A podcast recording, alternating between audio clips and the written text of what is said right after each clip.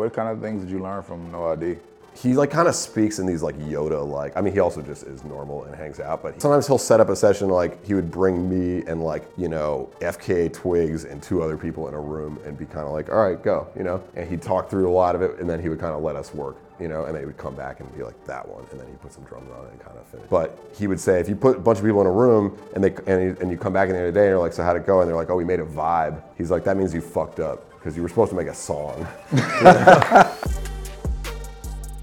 What's up, what's up, what's up? I'm Brandman Sean. And I'm Kohrey. We are back with another episode of No Labels Necessary podcast. You can catch us every Tuesday, every Thursday on YouTube, Apple, Spotify, wherever you stream your podcast, here at the intersection of creativity and currency. And as you guys know, we love to bring people on who represent the path, the path and the idea of no labels, going their own path, building their own unique journey through this creative industry. And today we have a producer who has all kind of accolades. He's worked with people like Kanye West, Travis Scott, the list go on. He's been on the Spider-Man soundtrack, which is a huge movie at the moment. I have yet to see it, but everybody keeps telling me it's great. Jacorey told me like, hey, that thing, yeah, I, I gotta see it. I gotta see it. So we have Johan Lenox with us here today. Um, by the way, you're an artist as well, and, and we're going to definitely get into that journey.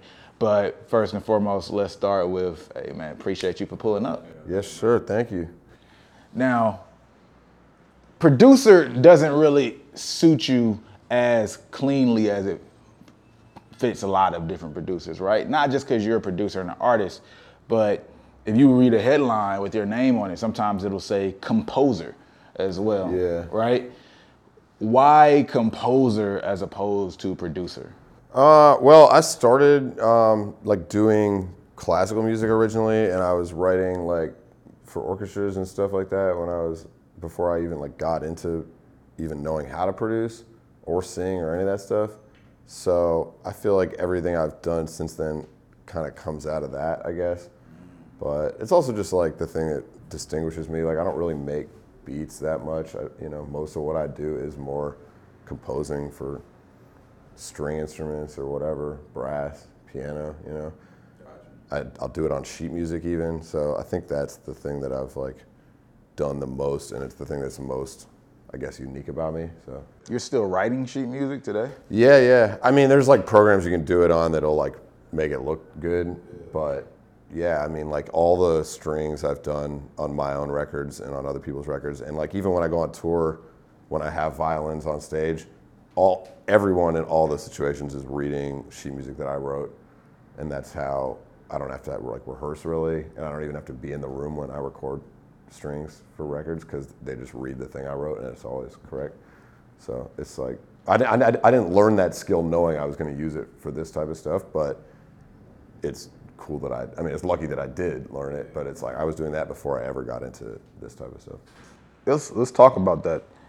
You started in classical music, right? Yeah. And it wasn't just, you know, I took some violin classes in school and maybe even went on um, to college. You went beyond college and actually had a career in classical music for a period of time. A little bit, but I mean, it, it kind of actually started before college. Like I was in high school, I was already getting like paid by orchestras and choirs and stuff to write music for them for their concerts. So. Oh, you were like a prodigy, man. Yeah, a little bit. I mean, I was trying to. There's like a lane that was like that for like classical people, especially. There was like a classical prodigy kind of thing, you know? Yeah. Like they love kids doing that stuff. It's just interesting, I guess. Yeah. So I was, yeah, I was like in that kind of lane. And then when I went to college, I got kind of interested in other types of music too. But I, I kept doing that stuff. But I, that's when I started noticing what like Kanye was doing with his music and just other artists that are like more mainstream, I guess. Hmm. So when did the, the transition start to happen? Like when did you start moving more into, I guess, the rap, pop, hip hop space? Pretty much as soon as I left school, I, I, it was like I, I I had that realization that like the way to bring some of the classical stuff that I really want to do to like a mainstream audience, which is something I've always cared about. Like it always frustrated me frustrated me how like limited the audience for that music can be, and it's mostly like old people. It's mostly like a very like traditional kind of audience that isn't that exciting or fresh, I guess. So I was already thinking about that but then kind of yeah, like just getting into Kanye, especially and just especially the album My Beautiful Dark Twisted Fantasy, and I guess Yeezus too. Just seeing like, oh, you can put music that's that symphonic or that weird into like a much more mainstream space if you have that kind of platform or know how to market stuff or whatever. Um, so yeah, pretty much since I left school, I like moved to LA and was just like, I'm gonna learn how to produce, I'm gonna learn how to sing. Like it was kind of overnight, just starting from scratch. And it wasn't like eventually I got in with the string arranging for big artists and stuff like that, and the composition and figuring out how to combine those two things in, into that part of my career. But like initially, it was really like just put all that to the side, and it was just focusing on songwriting and producing, um, which I think was important. It was like probably the biggest risk I've ever taken, but it was how I'm here. So. Were you finding success with just that before people knew about your strings background? I was in like decent rooms as a songwriter first. Not like great rooms, but just, you know, I was like out here working with a lot of people and like LA is really good for that. Like there's just a lot of collaboration. It's very easy to be like, oh, like let's get in a session, like pull up whatever. Um, so that that was happening pretty quickly, but I wasn't getting cuts really for a couple years. Like I wasn't really able to get like I don't know. It's pretty hard. I mean, especially like pitching songs, which is kind of I was on the pop side of things a little bit, and you know you'll do sessions where no there's no artist in the room. You're just trying to write a song to then send to like Justin Bieber or something or The Weeknd. You know, he probably writes all his own stuff, but like that's hard. That's really really hard to do. You know, it's like almost nothing ever gets made that way. But if you're trying to go that path and you're not in with those big artists, you don't have a choice. You know, so I think initially a lot of those sessions were just about putting in like reps and just kind of learning writing with different people learning how songs get put together i think how many songs do you feel like and for those people who are in those type of rooms that have to send it off how many songs do you feel like get placed out of whatever amount i mean one out of hundreds probably well and there's degrees too because it's like you get placed on i mean again we're talking like really pop shit but I guess it's true for hip hop with beat placements a little bit too, where you might cook up and make a beat together, and then you're basically just sending that beat out for a year or two, waiting for somebody to bite, you know.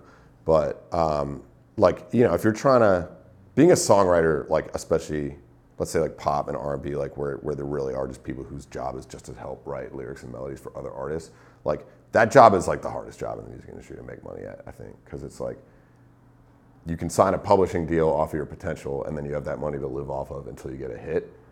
And to get a hit is like the artist has to like the song, they have to cut the song, they have to put the song on the album, it has to be a single, and then it has to be a hit. It can't just be a single that doesn't, you know?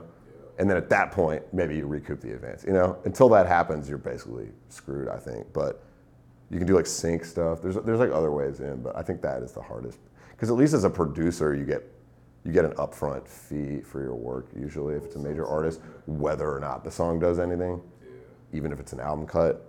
But just pure songwriting is like that's it's brutal. Yeah. So you talked about um, you know sometimes you can be in these rooms where it, it may just be you and writers, no artists. And I know when I first met you. Um, it was working with this. You were working with this artist named Tone the Mailman, and I watched you being active with him in a way where I don't know. It wasn't like the traditional producer situation where y'all were talking more so about just the melodies, but like you were talking him through like personal stuff. You know what I'm saying? That seemed to kind of help him out. Like I remember you saying like, "Yo, bro, like you just seem nervous. Like let's go outside, take a break." You know what I'm saying? Chill out for a little bit and come back. So, do you feel like not having access to artists in that way messes up the ability to get a hit out of them, or is it does it still kind of feel the same whether you have the access or not? I think the really good producers, like I almost never do that. Like you saw me in a hands-on situation with an artist where I was like, I just like him because we're both artists. Yeah. But almost never like do I, you know what I mean? Like. I, like most of my time I spend on my own stuff, or I'm just doing strings or something on a song that's basically done already. But like that kind of like ground up process from the beginning it's like it, has got to be someone I really like to do that stuff with, you know. And it's like 070 Shake, it's like, you know, Tom the Mailman, whatever. But like, uh, I do think the the really great producers often are the one, are the ones who I guess don't just make beats, but like are there to really I'm gonna say babysit the process. Maybe there's a better word for it, but just like they really are making sure all the way through that that it's like, is that the hook? Is that really the one? You know, maybe let's start a new idea. Like like they they have a, a, a sound in mind for like what the final product needs to sound like in order to be a big song, and it's not just like here's the beat. Like thanks. I mean, I think you can definitely have a career doing that, but the real goats are like, yeah, are like yeah, they're, they're making the, the song exist and kind of watching every step of the process and helping the artist find. I mean, you hear about like Jack Antonoff a lot in the pop world, and his production style doesn't necessarily have that much of like a signature sound. Like he kind of he adapts to the artist a lot. But apparently, and I've never been in a session with him, but all the artists done like you know Lorde and Taylor Swift, like just big like pop stuff that what they all say, I think, is that he just makes them really comfortable in the room and is able to get them to like tell these stories that are personal to them and write the song they really want to write. And a lot of that is just has nothing to do with anything that you're doing on a computer. It's just like relationship and psychology and you know stuff like that.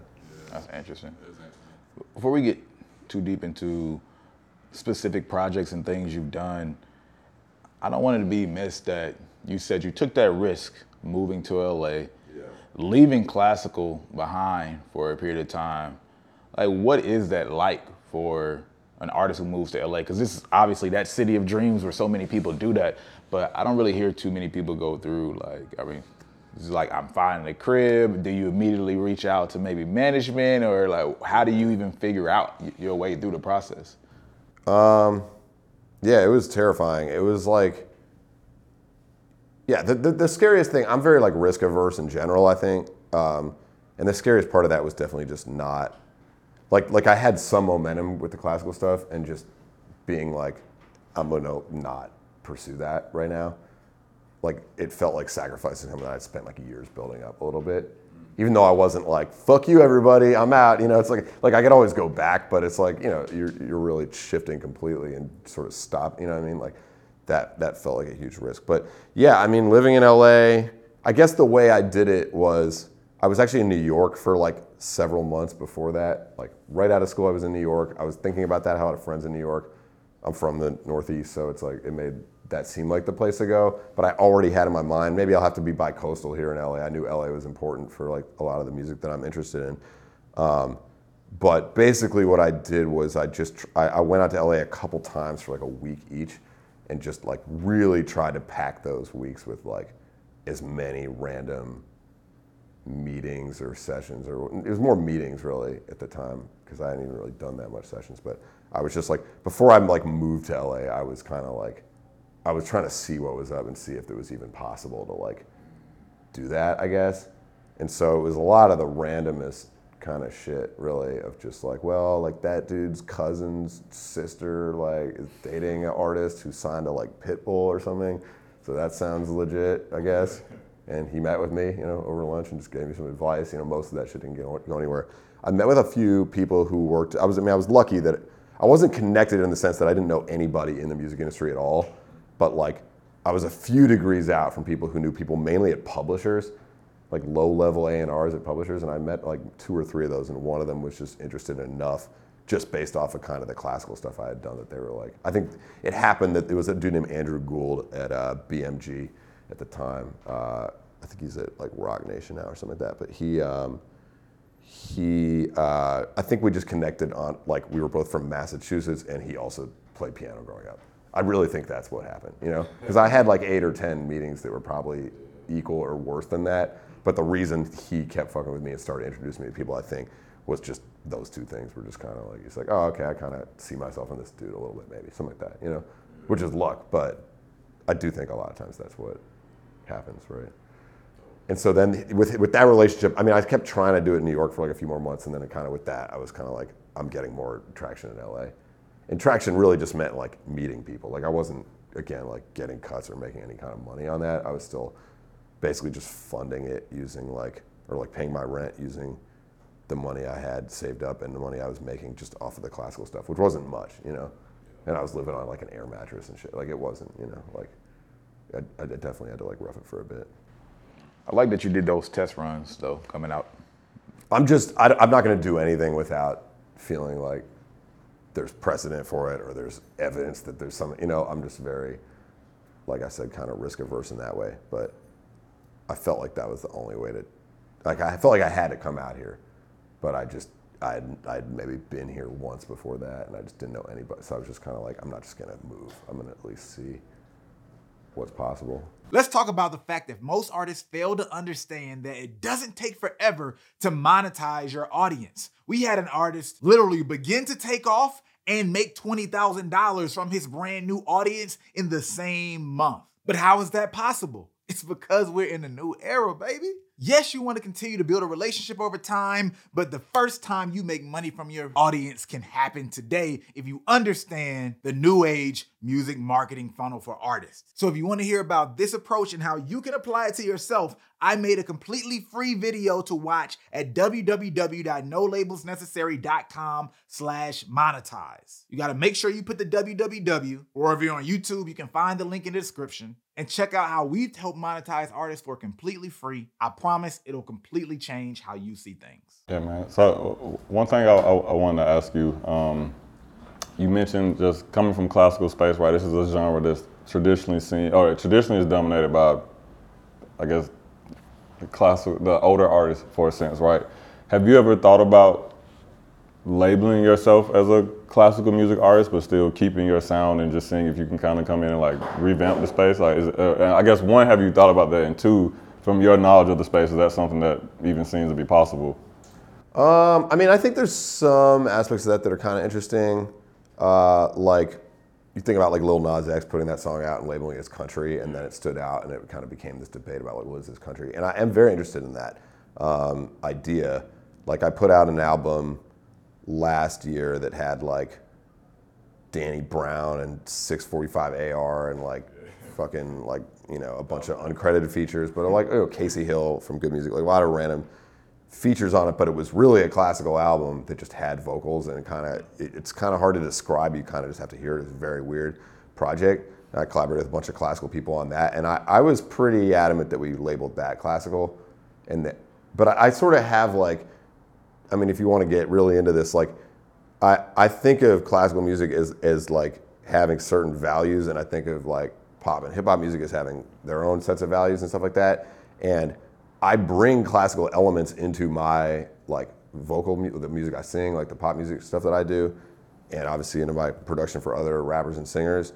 Um, I add strings and stuff like that. But to me, it's like those records are not. No matter how much of that you put in, because of the format and because of how it's intended to be listened to, like what context it's supposed to be used in, it's not classical music. No matter how much of that you put in, you know and then I and I think classical music can be classical music no matter like you can put eight or ten rappers and singers on a classical project, which is what I did, but it's still classical to me because it was like basically the way it's meant to be listened to and the way it was written. It's not for the club. It's not for you know like it's it's it it's still it's like the values and the context that it's for. I think that make it what it is. So that I labeled as classical. I'm putting out a classical album later this year that's just string quartet music and stuff like that. But I put like modern production techniques like distortion and delay and like modulation, whatever stuff like that on it. But I'm labeling that a classical album, and so it's like I'm interested in messing with both sides of it and being like, well, what if a classical album did have a rapper on it? What if it did have distortion on the cello part or something like that? But I still think they're kind of for different. And then I do want to bring people over to this to the classical side of things as an audience, but I still think it's like the format and the presentation. Like I think I think the genre, the boundaries are like actually helpful, kind of, and more interesting to work within them than to kind of. Can you elaborate on those boundaries for classical as you see them, and then obviously the values that you say you saw in hip hop? Yeah, I mean, I think well, part of it's just like what a song is. Like I think a song. Like I don't hear like I want classical music to be like a huge deal in America or something. This is like my big big ambition in the long term. Like I don't see that as being like, oh, suddenly we have like three minute classical songs on the radio. Because that's not what it's for. You know what I mean? To me, classical music lives in a space where it's like, I want to go sit in a room. I think it's better live for the most part, but I want to go sit in a room and experience some crazy shit. To me, that it's like it lives in the same lane as like Cirque du Soleil or something to me at, its best, you know, or like operas or like musicals, a little bit of that. It's like, I'm going to sit down and this is going to be crazy for two hours, whatever, you know. Like, to me, that's very different from like songs that exist on playlists or songs that, you know, like just obviously most music in the pop and hip hop space is driven by like lyrics and stuff like that. It's about understanding what they're talking about, the story like that. I think classical music can be a lot more about just like open ended, letting you kind of interpret it how you want and run with that. I think there's just ways that they kind of operate that are kind of different. I mean, I do think there's aspects of pop and hip hop music that are close to operating the way classical does. Like certainly, if you think like like the Mike Dean like synth album or something like that, or like some of like the Flying Lotus stuff or something like that is like it's it's definitely more in that like let me trip out, let me just experience this as like a long term kind of thing. Less about like where's the hook, where's the verse at, you know, stuff like that. I guess.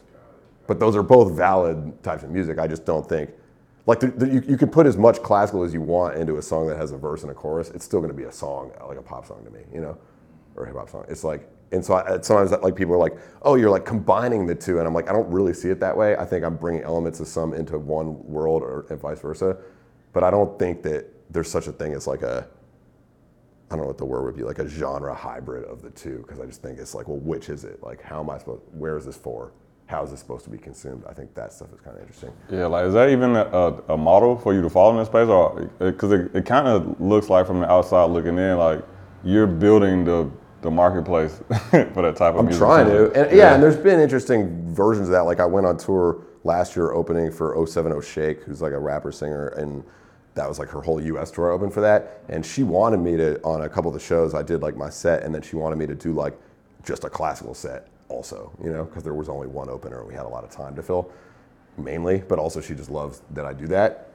And that was really interesting because you have all these people who came to a show who know her lyrics, who might be like drunk or whatever because they're at a show.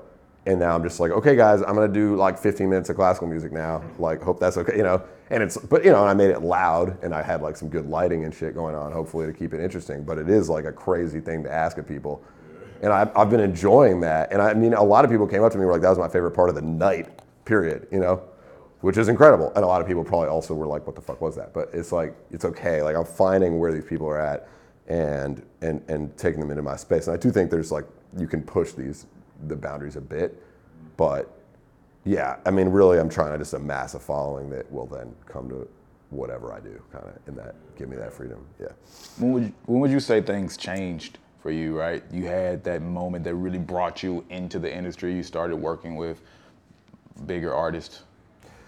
Um, there was like a couple steps. I mean, one was, well, yeah, okay. So I did a concert called Yeethoven with a friend of mine. That was like uh, literally we did a bunch of music from Yeezus with a live orchestra, and we did some Beethoven on the same program, and we kind of almost like little miniature like TED Talk vibes of just like in between each thing would just come out and be like so this is the next thing we're gonna do. You can listen for this and this. This is why they're similar. Here we go. You know, and just to help people figure out what was even going on. And people loved that shit. And it was like very viral, kind of for obvious reasons. Like you put Kanye plus orchestra in a headline.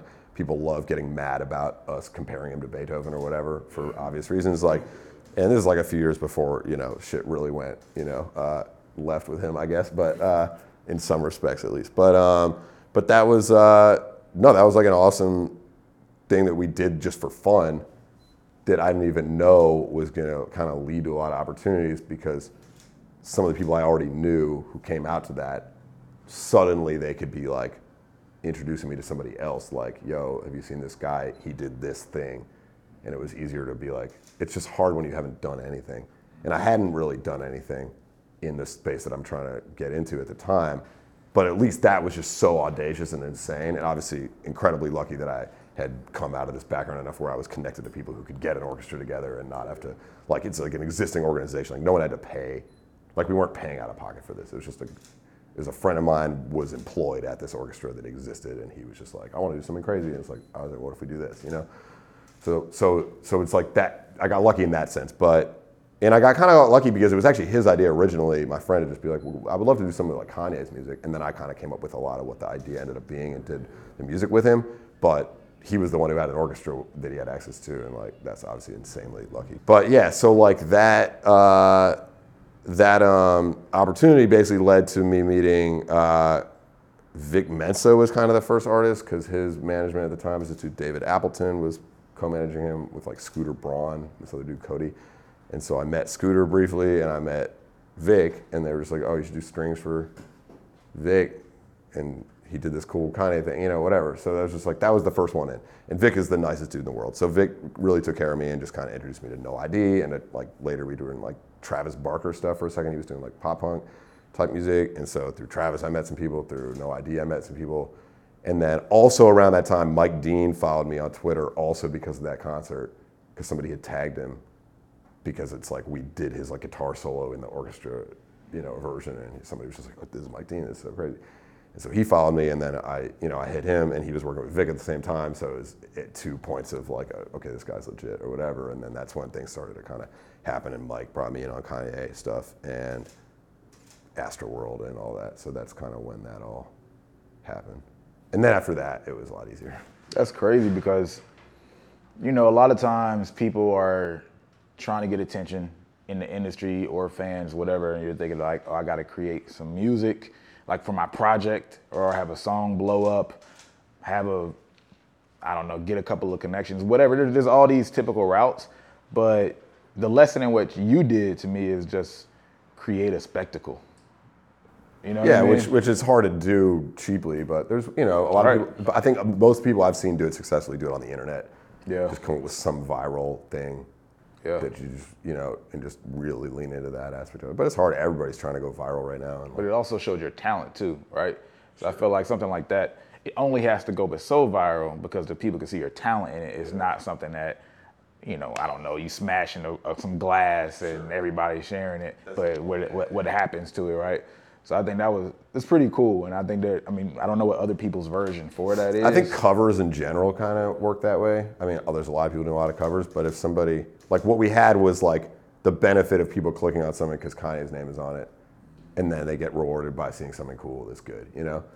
And it's like, if yeah, if you do a cover of a song and you flipped it in an interesting way, I don't think it's that hard. Like if you do a bunch of that stuff, like to get one off and like people fuck with you now because they found you through just basically searching shit related to that artist or something. Like, I think that's kind of the same shit, basically, you know. And then it's like, oh, you did your thing on this, and it's like, but I feel like covers go viral a lot, at least on TikTok and shit, you know, like on YouTube too. Like, there's a lot of artists that came up just doing covers of stuff first, and it's just yeah, kinda, whole lot. damn, whole his lot. version of that song is totally different from what I expected, and like. I mean, fucking even Frank did it really. Remember, like he did a tape that was basically just covers, right? Mm-hmm. You know what I mean? Like it may it may be that he didn't need it, but there might it may be that covering Coldplay and stuff like that. There, that was what he was trying to do a little bit. You know what I mean? I don't know. Okay. So, I mean, you get into these rooms, like things start to click for you. What was it like, just at first in general? Like, was this like relief? I'm official now.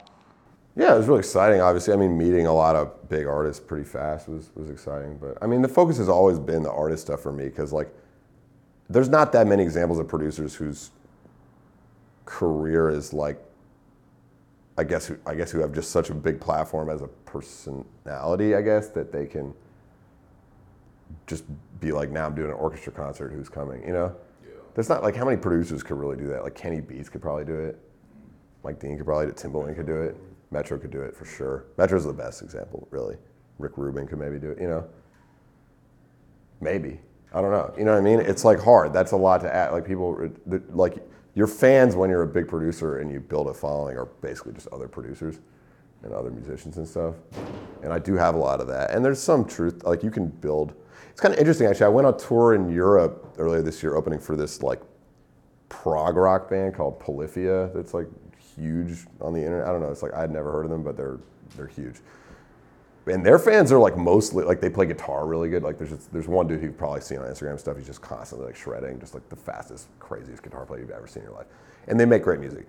Um, but like uh, a lot of their fans come to the shows like with guitars to get signed at the end of the show. You know, like they have a lot of musicians they're following, and they've managed to just build that big enough that that, you know. And then there's other people who aren't that, but it's like that was a, a glimpse into like maybe it is possible to just build a fan base off of aspiring musicians or something. But I definitely wouldn't want to be limited to that. And the artist stuff was always the focus for me. So I guess I felt like that was going to be like helpful, which it has been having the production credits and the connections there. And it's like kind of how I got a lot of the features on my album and stuff is through relationships, through producing and stuff. But that's always been the focus. So I guess I never felt like, oh, I've made it because it's like, I mean, I'm not broke anymore. That part was amazing, but you know, but like, but nah, I mean, I'm still very much in like, I feel like I'm at, on the ground level still. Do you want to more so leave the production behind at some point, or you know how Kanye when he did his transition, by and large he's still a producer. Yeah. But it's very artist heavy in terms of brand and how people think of him. Do you want to go that far, or do you yeah, want to yeah. balance it, Dr. Dre? So, No, I see, I see him as the model, but but it's also like there's this third thing, which is the composition aspect, the composing, which is like, I guess maybe that's like him doing fashion or something. It's just like a whole other thing that doesn't even really intersect with either one. But it's like the amount of beats Kanye is making for other artists these days. It's like it's got to be like at most 10% of his time, and I think that that feels about right to me.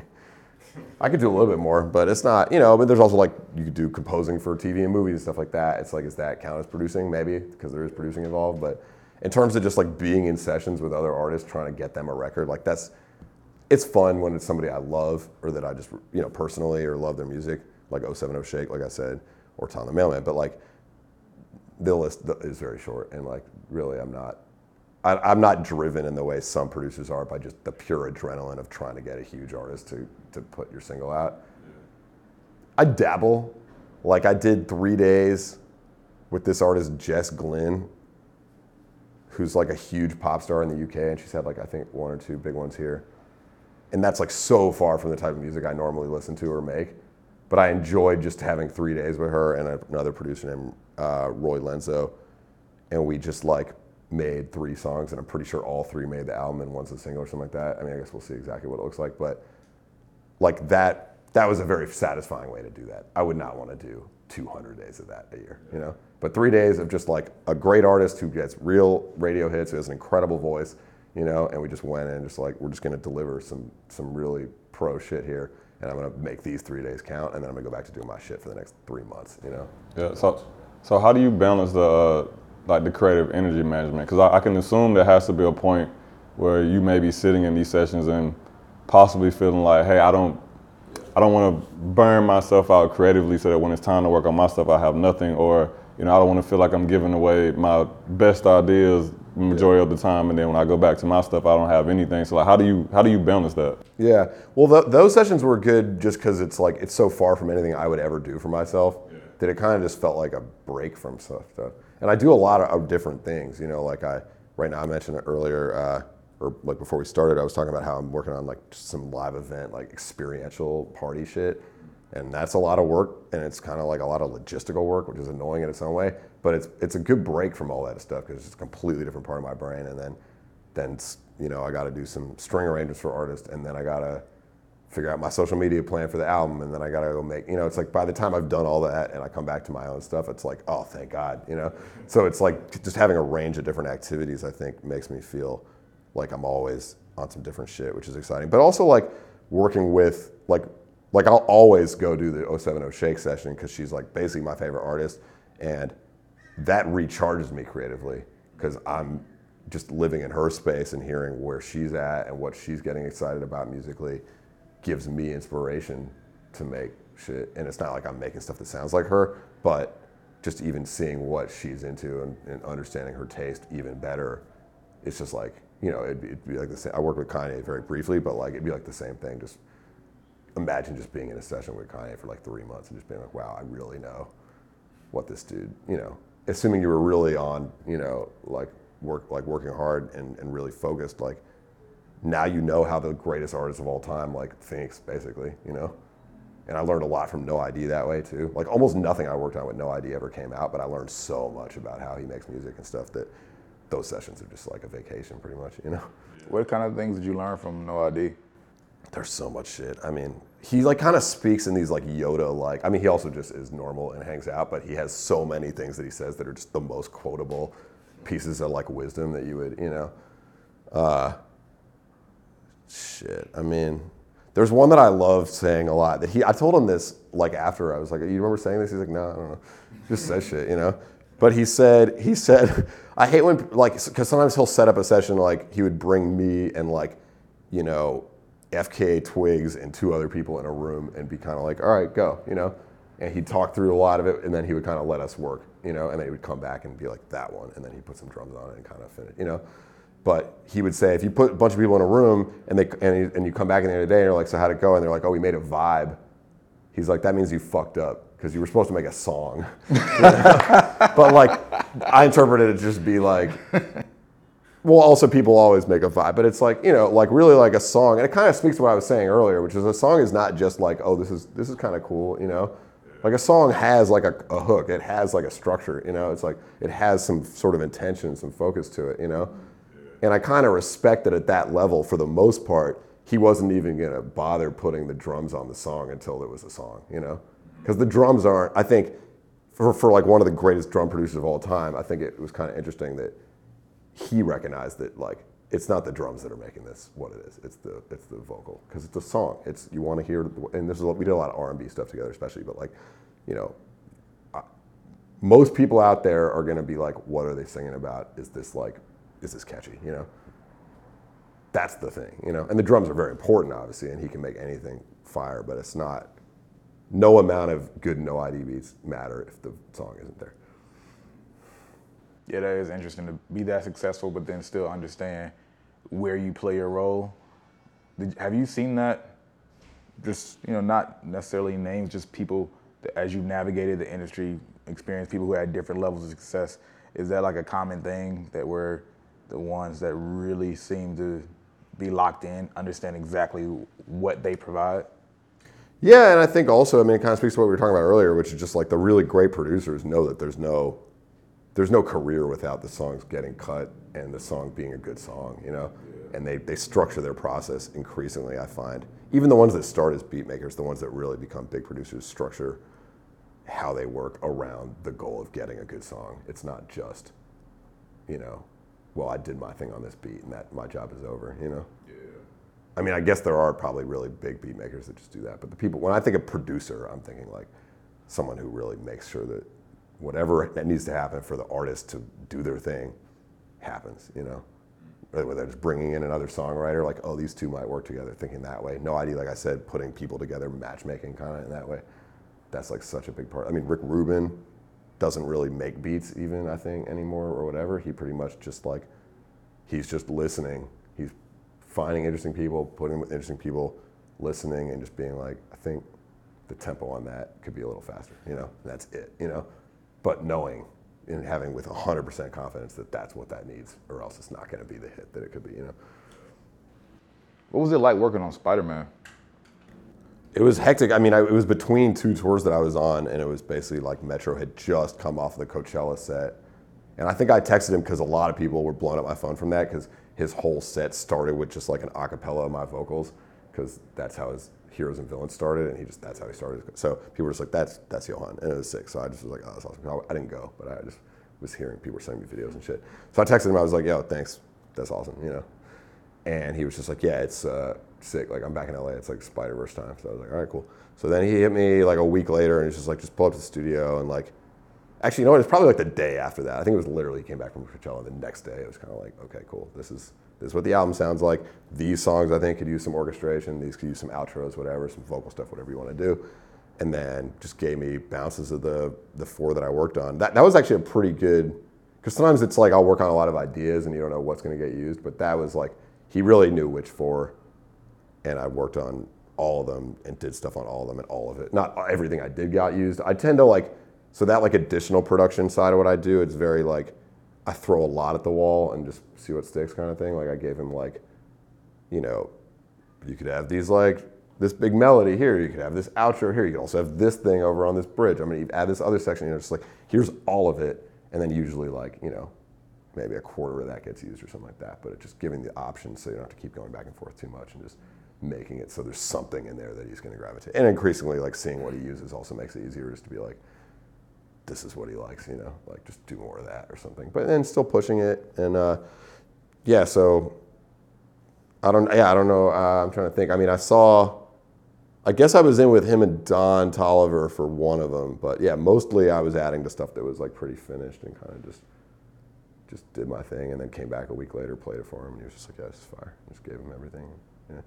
Tracking strings and a lot of I stacked my vocals up to make this kind of choir texture on a lot of stuff, and a lot of that. You can see it on my TikTok. I've been posting videos recently, just like showing exactly what I did and how I did it. But yeah, very smooth process. He's he's like really a professional, you know, doesn't fuck around. Are producers cool with that these days? You see more and more of them giving insight into the process. Uh, There's a range, I guess. Yeah, I mean, apparently the Kanye stuff that I posted is not necessarily like. I guess he really doesn't like that shit. But on the other hand, like, I mean, I've asked sometimes permission, but I think people are pretty cool with it. I, I think it's a good question, and I'm not totally sure. But I mean, I've done it enough that I kind of just feel like whatever. I don't know. Like, what's? I'll take it down if they ask, but from a legal perspective, I don't think there's any issue. I don't think. But yeah, I guess who gives a shit? But like, I think it's more just like I wouldn't want to offend anybody, you know. But I try to just be very gracious in the videos of just being like, this is who, you know, just talking about how good the person who brought me in on the project is, which is usually true, and like, um, yeah, I don't know. it's not like the spirit of leaking it or trying to like. Well, yeah, it's like I don't have their stems, so it's like everything I'm showing is stuff that I did. Because I don't usually, I mean, people ask me if I want stems to the song to work on it, and I don't usually want that because it's a lot of files. Like, I prefer to just take the, the song, just literally one track, and just add my shit on top. So it's like I'm not exposing anything that he did. I guess I think maybe that's how I would distinguish it. Is like I'm not like, oh, here's what Metro's snare sound like. Here, you know, it's like here's the song, you know, and then here's my shit, which I did. So I guess I don't feel as weird about that. Yeah, yeah. You mentioned earlier that you were working with Metro, and you might send a bunch of tracks, and then he pulls 25% of it, and then over time you essentially learn his taste, right? Yeah. And I imagine you do that with multiple people.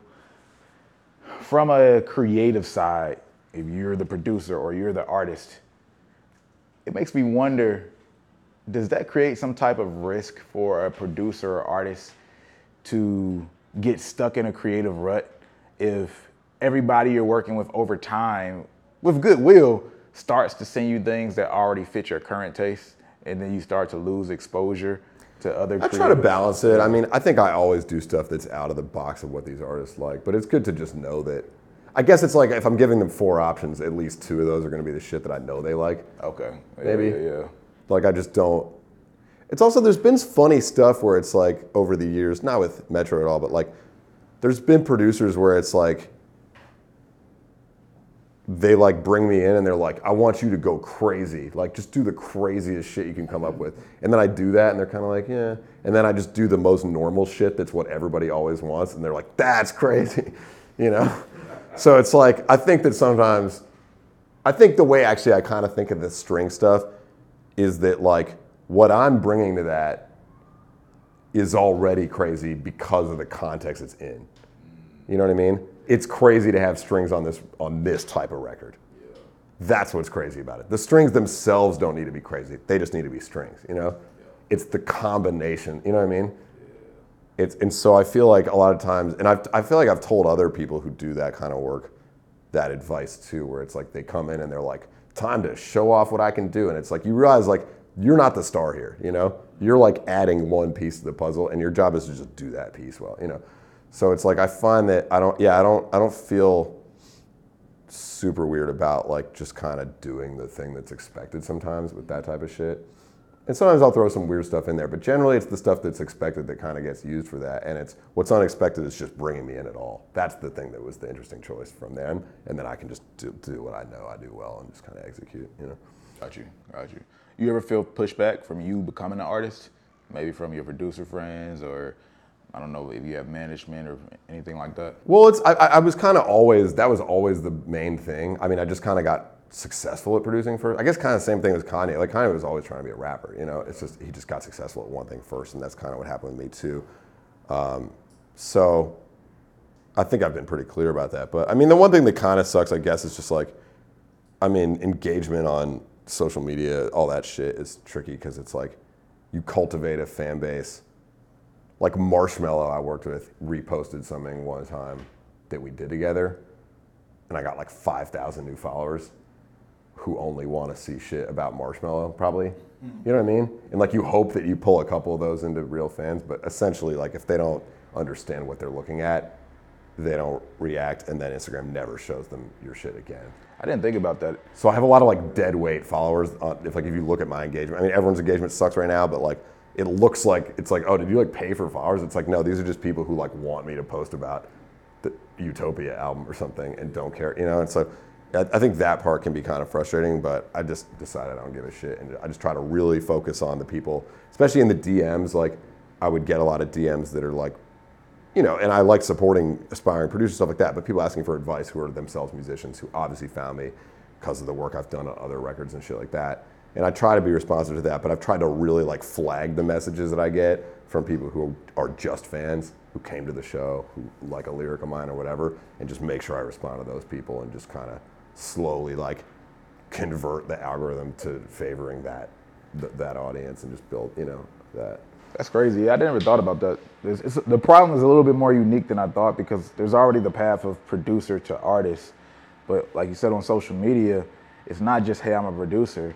I produce Metro with Metro. I produce with Marshmello, and now those are two different fan bases and sounds. Yeah. Let alone your unique sound as an artist when you start to push that. So you just got a whole kitchen sink of shit on your your social. It's media. weird. I mean, I've also just been someone who like does a wide range of shit and like I like I take pride in the fact that I'm on like a lot of different genres of stuff as a producer and that I'm kind of everywhere and people are always like, dude, how are you on everything? Like you're on the R&B shit, you're on the indie shit, you're on the rap shit, you're on the pop shit. It's like what?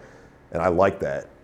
But I think as a if, as a producer, artist, or whatever, it would probably be more efficient to just come up with a certain crew of people producing for them and then just also putting myself on the record, you know, and then like kind of come up with them that way. Whereas it's like I have these sort of like not very strong relationships with a lot of artists that I've worked with that mostly aren't going to help my artist stuff at all. They pay the bills, they get me more producer work, which pays the bills, but it's not like like there's no real upside for me as an artist to having another cut with like well say the Jess Glynne example it's like that you know that pop star chick like that's that doesn't like she I mean I guess she could take me on tour with her maybe that would make sense but for the most part she's just in a different lane and so it's not like yeah that like that it does it's just it's more like just the time I commit to that stuff doesn't necessarily help me as an artist really in any direct way other than just getting me paid, I guess, which I can use to do other stuff. But yeah, so I try to minimize it. Now you mentioned going on tour earlier on. What what is that like being an opening act and trying to grab those you know those fans for yourself? Does it even work in your opinion? I think so. I mean, if they come up after me and tell me that, you know, I get a lot of like, that was the best opening act I've ever seen because I go all out for my shit. So that feels good. I think that those people, you know, they follow me. They, they buy the T-shirt. I, I think if they've done all that, they're probably converted. The most obvious way I saw that the 070 Shake Tour paid off was that on the the tab with like the artists your fans also like on Spotify, like we hadn't been on each other's lists at all. And after that tour, we, she was the number one person on mine, and I was the number one person on hers too. So it's like that's only there's no other explanation. Like she was featured on a song on my album, but it's like the lowest streaming song on the album because it's just like an interlude and shit. Like the only explanation is that that many people saw us on tour that it literally the entire algorithm shifted just based off of that, that and, and that those people started listening to the music on Spotify. So that felt pretty pretty legit to me, you know. But I don't think you can get huge just off of opening for people. Like it's it's it's it's it makes you a real thing for people who see you and then if they see your song, maybe they connect the dots, and it's like, oh yeah, I saw that dude Shake Tour. Uh, you know, and he's got this song I love. She's on the album. You know, it's like, but I think it adds to that. Yeah, it's, it's not gonna like in the end, like everything blows up on the internet. There's no other way to do it. You said you lose money when you do shows. Usually when you open up, why is that? Well, I, I have live strings on every show, and they have to get paid. So usually the the fees I'm getting for opening or whatever, what I don't fee advance, I don't know what they call it. Uh, that usually basically just covers that, you know, and maybe a little bit of whatever I'm paying, like a playback sound type person. And then I spend some money to, if it's if it's a tour, then it's the traveling. If we're staying at Airbnbs, it's that. that being on the bus is way cheaper because you don't have to pay for anyone to drive, you don't have to rent a car, and you don't have to pay for hotels. You know, but if you're if you're like driving yourself in a crew around the country following a, a bus, which is what we did on the Shake Tour, then I mean, yeah, it just adds up. You're trying to feed everybody, even and you got to pay everyone for their time. So it's just yeah, you make some of it back on merch sales, but yeah, it's an investment for sure. What about um, your own personal shows? You said you wanted to do some personal shows in LA to control the experience more. Yeah. What does the experience of Johan Lenox look like in your mind? I mean, I'm working on this concept. I did a couple of them. I did one last year. I think you might have come to that. I can't remember. And then I did one this year, and I'm calling it Worlds Burning. And it's just like there's a lot of shit going on in the world, but this is our space, you know, creative people, artistic people to just fucking hang out, get drunk. You know, I have like a string quartet. I make cocktails. I'm obsessed with like mixing drinks. It's like a big hobby of mine, and like really good shit. So I do that. Have some musical performances. Have some DJs. You know, like just, and then in a space that's like immersive. Like I'm still working on that aspect of it to really get it where I want. But just like in a room that feels like you've left the planet for like this evening and you're just kind of in a different area. So I always loved like immersive theater. I've always loved like haunted houses, like all that type of shit, you know, escape rooms, whatever it is. Like, I just think that that, that theatrical shit is cool and it's a way to show off maybe what the headline tour would look like once I get there, but on a scale that I can kind of do it and have like, you know, the people that I work with can come see it, and then a lot of random people that are fans or whatever in LA can come see it. Um, it just feels more because it's like when you open up for somebody on a tour, or even if you're a headliner on a tour, you got to transport all that shit. You got to pay for how, how that gets set up every night. You know, to totally reimagine the stage, bring your own lighting designer. Like it's very hard to do that. But in a space in LA where I can just do it, I think I'll be able to really show like the full vision. I think. Yeah, I like the concept of um, like creating shows that people come to see. Like, and something like that, I feel like fits in that box, right? I was working on this festival years ago before I even started working with artists, and that was one of the like concepts that I I left with, where I felt like theatrical, like really deep immersive experiences would be something that would be cool for more people to do. And now instead of Johan going across the world, like it just becomes so lit and you hype it up so well, then people, even if they don't even know you too well, the experience in general would look so cool, like people would come to see you. 100%. And a lot of that's just like you invite certain people, you make it really Instagram friendly, and suddenly it's like, oh, this is like some shit I should have gone to. And I think that happened a little bit with the last one, but I'm gonna I'm gonna really build that up, and uh, and then eventually like maybe just take that on tour, or it's like every show you do on tour, you have an after party that's that thing, or you, or the show itself, you just kind of build the stage setup to kind of reflect that world, or at least like one-off pop-ups, like do it in LA, but also do it in New York, do it in Boston, do it in Chicago, Atlanta, you know, so. more like a moving new uh, museum exhibit, how they do those. Totally. Yeah. Yeah. Yeah, yeah. Yeah. How do you see your community, the Johan Lenox community that you want to build out?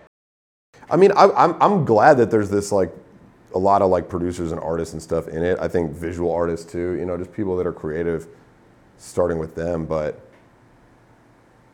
I think it's just people who want something that's different and that's kind of crazy and like not just it's not just going to be like oh i heard that one song it's going to be people who are like in for the whole world that i'm trying to create visually sonically the values you know the story i definitely think we have an era of like people are kind of lonely people are very disconnected.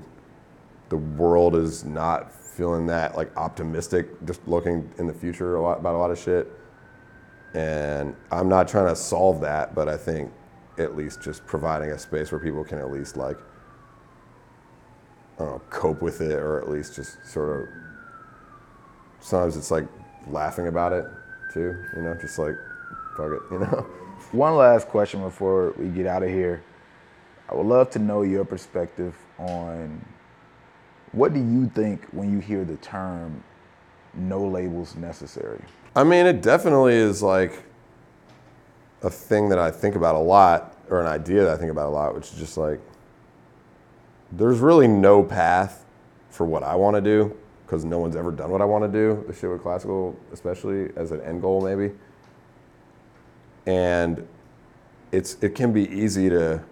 I think it's good to come up with a community. Obviously, a lot of artists do that, and I think that is a huge way that a lot of music gets successful is that like a group of people are pushing it and then their fans you know kind of rally around all of them usually there's like one or two that really break out of that and go all the way with it but once you look at people that kind of got to the top there's really like no path that's consistent like not a single person that didn't have some very weird path that you know and so i think it's good to just not yeah like be concerned so much about how it's labeled or how it's packaged or where it fits I, I think some of that is helpful. Like it's good to just understand like what the lanes even are, but and I maybe could be better at that. But it's just like in the end, I'm just doing my own fucking thing, and like I don't know, I'm just trying to figure out. Like you look like maybe I could take a little bit of that. Maybe I could learn a little bit from here, but there's really no like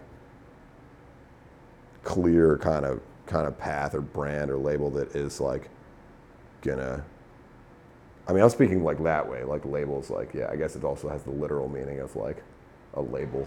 No, it's a it's a double, a triple entendre, whatever you want to call it. I was on a label for a minute. My, my I had did a couple EPs under Island Records, and that was kind of interesting. And then these days, I do I'm independent um, through a distro called ONErpm, and I would say they've been just as good, if not better in some ways. Like it's just budgets are kind of the same, honestly, as major label, at least for me. Like been able to figure that part out. My manager's really good at just explaining the vision to places and helping them understand why they should invest in me. And like, I definitely don't think, just since I'm talking about it now, like that actual labels are necessary either. Like, I just, I, everyone knows that now, but maybe at the very end of the path, you want to get something just blasted all over top 40 radio. That's where that comes in. But up until that point, like, it's just, you and your team, I think, building whether you're signed or not. And I don't think there's anything wrong with signing, but if you don't need to, I, why bother? I think, yeah. Mean, I'll say that's one of my favorite answers to that question so far, because although there is the obvious comparison that most people will assume because we're in music um, about music labels, record labels, the heart of the statement is actually for us a lot more what you said about no specific path yeah. and that entire spiel right there. So man, appreciate you having you uh, have have I mean oh, yeah. appreciate you hopping on, man, dropping your wisdom, your experience. I think people are going to get a lot of value out of it.